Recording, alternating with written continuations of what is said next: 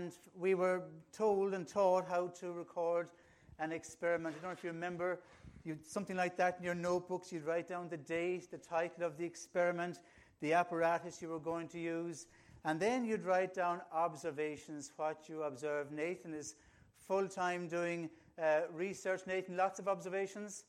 That's what it's all about, isn't it? And as we observe, we learn, and that's how science develops. It's all based on observations. And today we're going doing a little bit of science because to learn what Jesus is teaching us in this amazing story of his triumphal entry, there's a few things we need to observe first. So, the first ob- observation is actually what happened just before the verses which we've read here. Because in chapter 20, uh, in chapter 20, verses 29 to 34, two blind men received their sight from Jesus. As Jesus and his disciples were leaving Jericho, a large crowd followed them. Two blind men were sitting by the roadside. And when they heard that Jesus was going by, they shouted, Lord, Son of David, have mercy on us. And the crowd rebuked them and told them to be quiet, but they shouted all the louder, Lord, Son of David, have mercy on us. Jesus stopped and called them. What do you want me to do for you? He said. Lord, they answered, we want our sight. Jesus had compassion on them, and he touched their eyes, and immediately they received their sight, and they followed him. Now, on first reading of those verses, uh, you might just think, well, it's another miracle. There's been lots of them, really, up to this point. Uh, and you might even say, if Matthew hadn't included this miracle, it wouldn't make much of a difference. But actually, this account has a major impact on the triumphal entry of Jesus to Jerusalem. Because this is the first time that Jesus has been given this title, Son of David, publicly. Um, and who is the Son of David? What's the significance of that title? Those listening that day knew exactly what that title meant. Because Son of David was the messianic king that had been predicted for cent- cent- centuries, the ultimate king, the king they had been waiting to liberate them. So when these blind men call out, Son of David, what they're actually calling out is, Oh, ultimate King, oh, final King of the world. And Jesus acknowledged that title. He accepted it because he replied to them. He asked them what they wanted in front of everybody. Hard for us to imagine, but the people probably all gasped when they heard that. Did you hear that? He's accepting the fact that he is the Messianic King, the one we've been waiting for for hundreds and hundreds of years. And the disciples equally would have gasped because they knew who he was now and they wanted him to tell everybody who he was. They wanted also to be free from the Roman Empire as they saw his key role and the people as well. So this is now a crunch point. Because having made this claim to be the Messiah, the deliverer, in front of everyone, Jesus now has either to triumph and establish himself as king, or he will be defeated by the religious leaders of the day who won't stand up for this claim he's making. So it's either do or die. Everything was going to happen from now on. So, what was going to happen? Well, so we begin the final week of Jesus' life. And the second thing we observed is the planning of the triumphal entry. You see, I've always thought that his entry into Jerusalem was, it just kind of happened. You know, he was coming into Jerusalem, and some people heard he was coming, and they went out to, to, to praise him because they knew, had heard of what he had done, and they came out with the palm leaves and their cloaks, and they put them on the ground. And Jesus probably just said, Oh, well, look, you're being very nice to me, and it's okay, I'll, accept your praise. And on he went in Jerusalem. That's kind of how I'd always thought this event happened. Maybe I thought the guy with the donkey, he knew him and he'd said, Listen, I'll be popping into town someday. I'll need a donkey, so I might call up for yours. Maybe he had. I thought maybe he had. But that's not what happened. Jesus is planning everything here. You see, Jesus is always in control of what's happening, and so he's planning his entry into the city. Bethphage was near Jerusalem. In the Gospel of John, we read that Bethany, and Bethphage is close to Bethany, was uh, two miles from Jerusalem, so just about three kilometers. And Jesus had spent a lot of time there. So he knew Bethphage very, very well. He would have known the streets and the houses. He would have known the house with the donkey as well. Now, the people in Bethphage would have known Jesus well because they would have known and seen a lot of his miracles. Um, Jesus had just raised Lazarus from the dead in Bethany. Well, they would have heard that. They would have known of that miracle. So they were well aware of who he was and what he had done. They would have known of his amazing miracles. Probably no other crowd at that time knew Jesus as well as the people in those two villages. Uh, and so he sends two of his disciples in verse 2 to get a donkey in Bethphage. Now, as I said, he would have known where the donkey was, a bit like you, probably knowing what car might be parked in your neighbour's drive. We're just up the road from the Ogle, so I could tell you what cars are parked outside their house. So Ithaca has a Ferrari and Sibrin has a Porsche. And that's what you'll find outside their house if you drive by. And Jesus equally would have known the house with the donkey. And so he sends his disciples. But Jesus knows what's going to happen. He's staging this because he knows the man when they come. As you could imagine, if I went down to get Sibrin's Porsche, he'd say, oh, What are you doing? And so the man com- comes out and says to them, Hold on, what's going on? And Jesus says to the disciples, Tell him the master wants the donkey. And so word spreads. You see, the man tells the people, Oh, Jesus is coming to Jerusalem.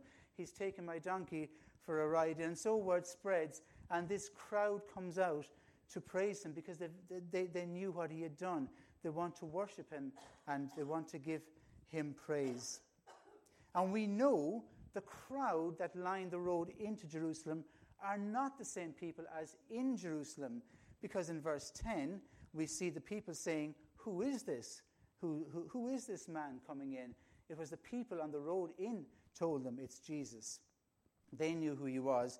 The people in the city were wondering what all the fuss was about. You see, Jesus not only sent for the donkey, but he sends for the crowd as well. And it's interesting because six verses are taken up here with getting the donkey.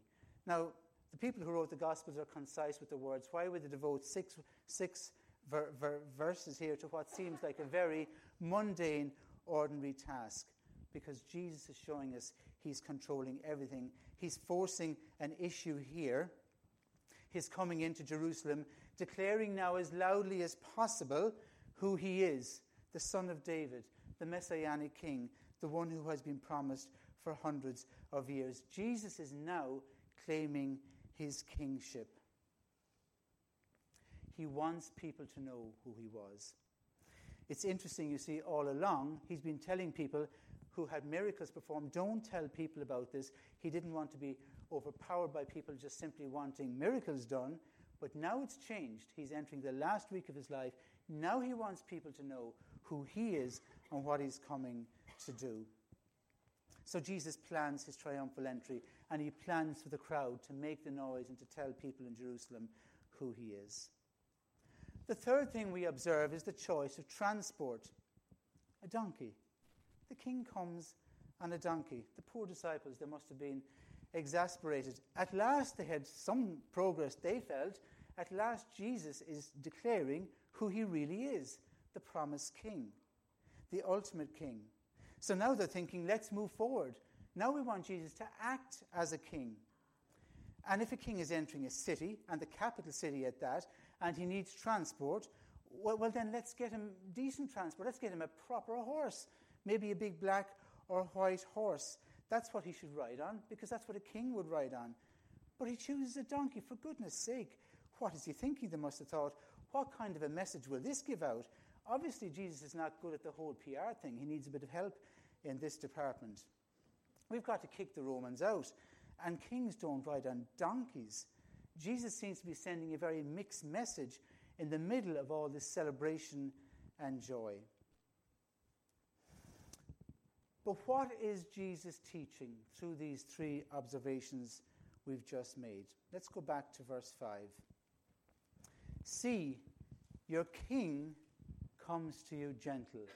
So let's spend a few minutes focusing on that word king. Jesus comes as king. That's what it says here, this prophecy from Isaiah. He is now making that claim.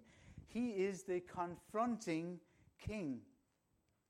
Jesus, who is always very, very humble and gentle, is never reserved about who he is. We have seen his humility and his compassion and tenderness as we've been looking through our series in the Gospel of Mark. Just by way of example, we read in Luke 7, verse 11 Soon afterward, Jesus went to a town called Nain, and his disciples, uh, and sorry, soon afterwards, Jesus went to a town called Nain uh, with his disciples, and a large crowd went along with him. As he approached the town gate, a dead person was being carried out, the only son of his mother, and she was a widow, and a large crowd from the town was with her. When the Lord saw her, his heart went out to her, and he said, Don't cry. His heart went out. He was full of compassion. He was humble. He was gentle. The same with the two blind men we just read about. His heart went out to them. But we never see Jesus holding back on who he is, and he continues to make incredible claims. And that's why he goes to the temple in verses 12 to 17. And he calls it my house. And he overturns the tables and he clears it out only like an owner would do. Jesus is saying, he is God. He's making no bones about it. He wants people to know. Because Jesus' kingship confronts. Jesus comes into Jerusalem and he says to everybody, He says, You either crown me or kill me, and nothing in the middle. He says the same to us today. Jesus is forcing everyone's hand. And Jesus will plan and arrange our lives so that we are confronted with the same choice crown me or kill me. And each of us must answer that question for ourselves. Is he your absolute king? Jesus says to us either you dismiss me completely out of your lives, or you can give over your complete life to me. But there's nothing in between, no middle ground. Crown me or kill me. For so many people, um, people want Jesus to be their friend, their counselor, their guide, their helper, someone we can turn to when we have needs or problems in our lives. And when we're Christians, when we have made Jesus King of our lives, He will be all of those to us and more besides. But He will be none of those to us unless He is King first. King or nothing. All of you or none of you. Make me the supreme king of your life, but don't just like me.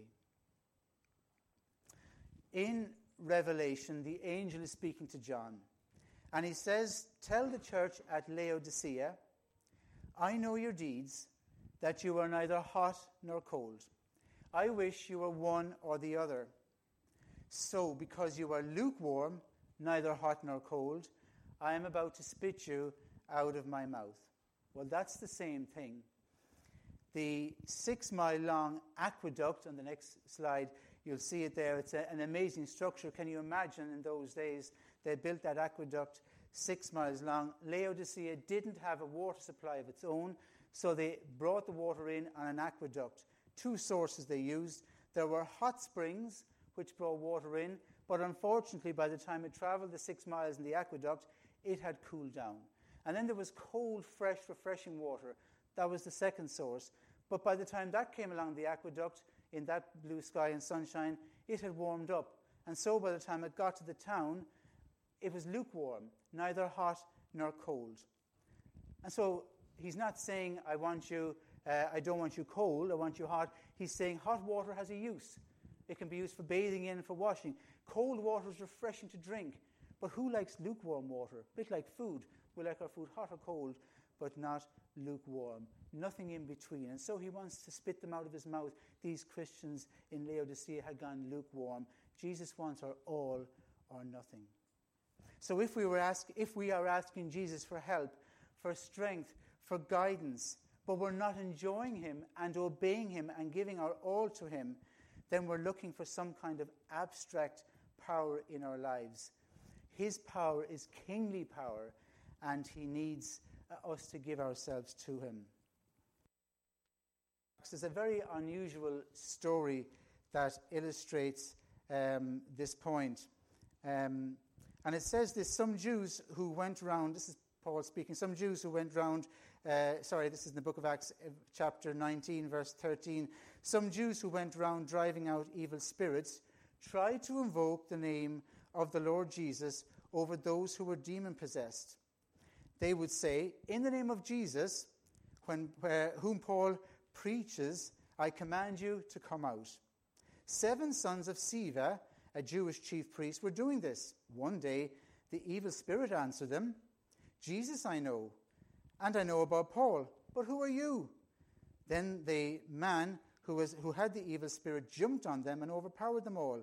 He gave them such a beating that they ran out of the house naked and bleeding. It sounds even comical, doesn't it? And seems an odd story, but it's illustrating the very same point. You see, these men thought they would use God, the power of Jesus, just to suit themselves. They didn't know him. They had no faith in him. He was not king of their lives. We can't just call on the power of God if he's not king of our lives. You see, the evil spirit knew Jesus. They knew Paul. They knew Paul was trusting in Jesus. Jesus was his king and they obeyed them. But these men, no. So we can't just call on God's power as though it's magical because Jesus wants him, wants him to be king of our lives.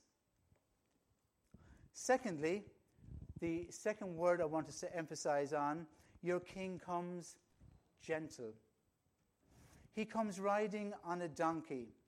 This was prophesied.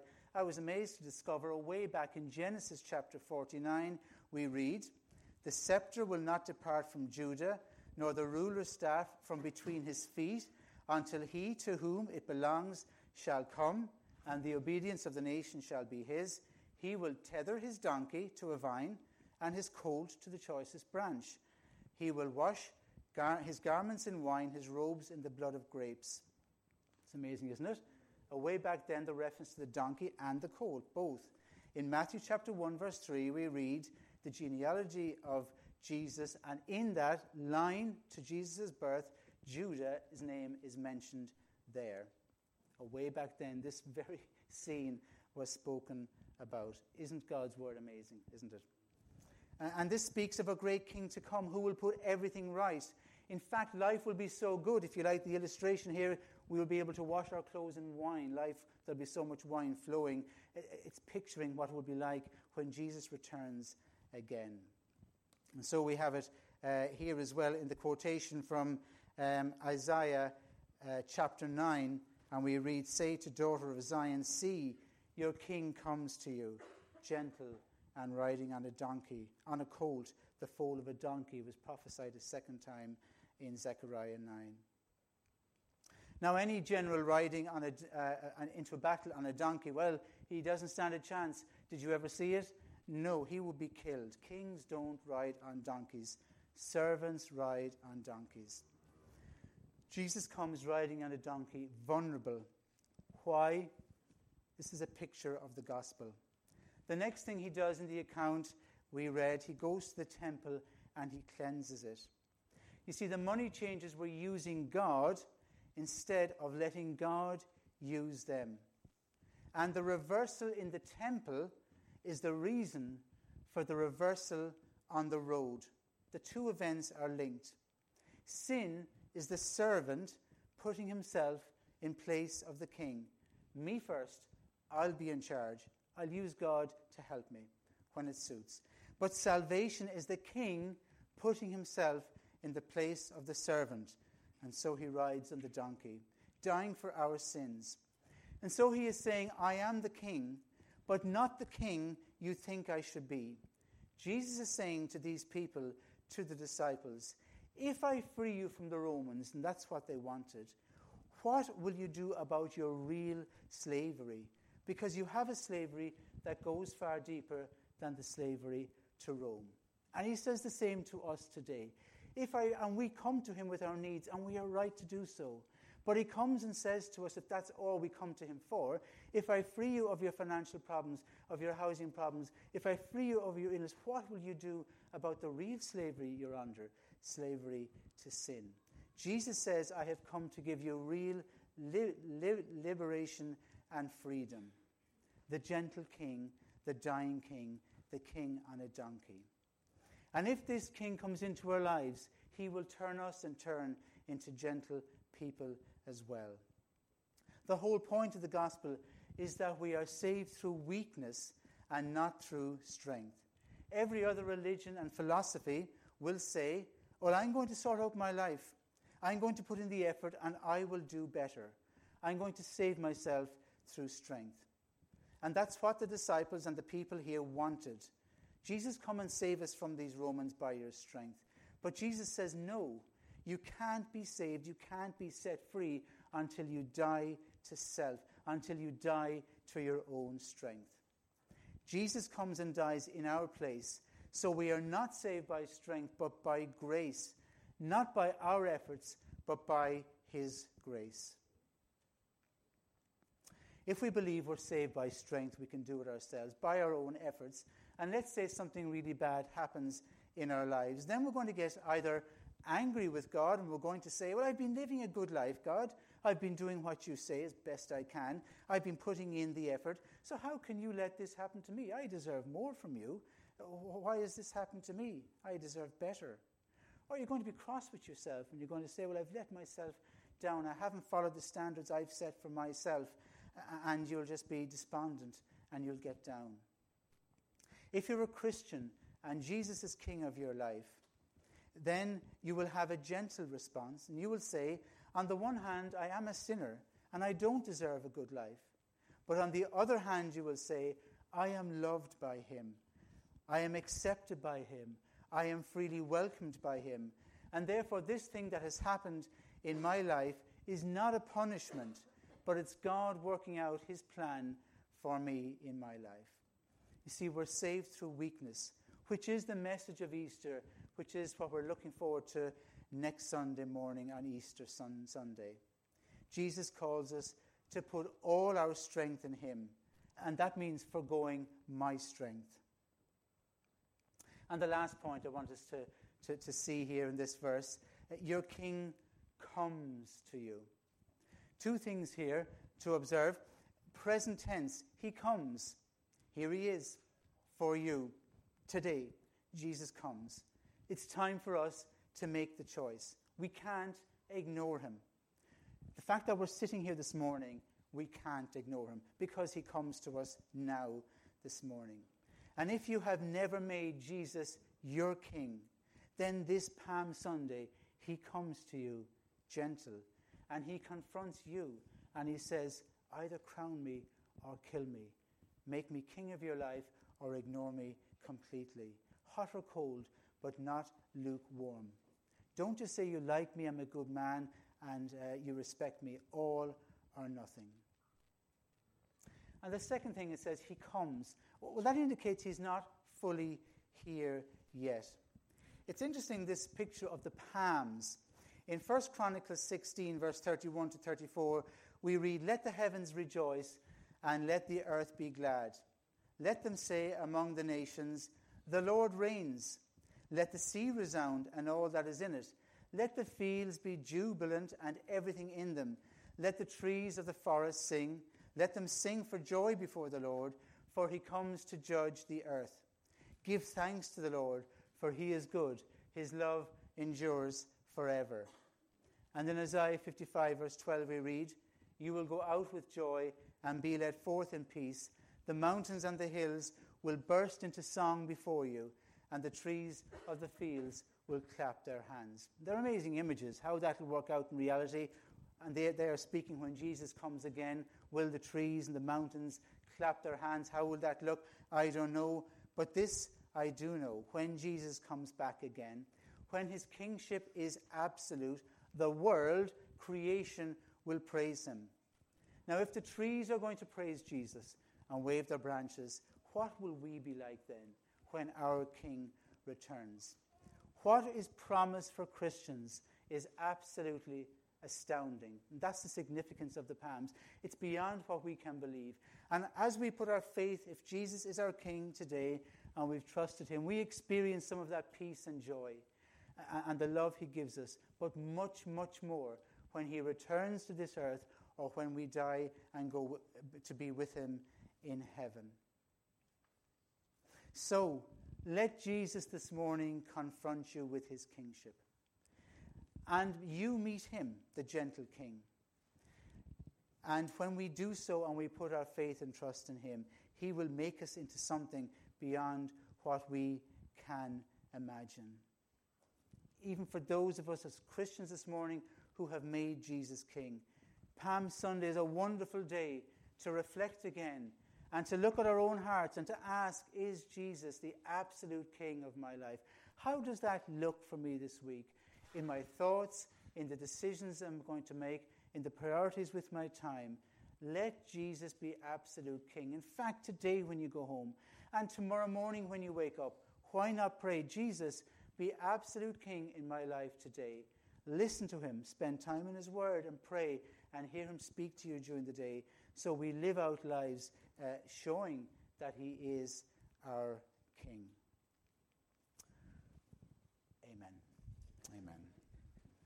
Thank you, Jacob.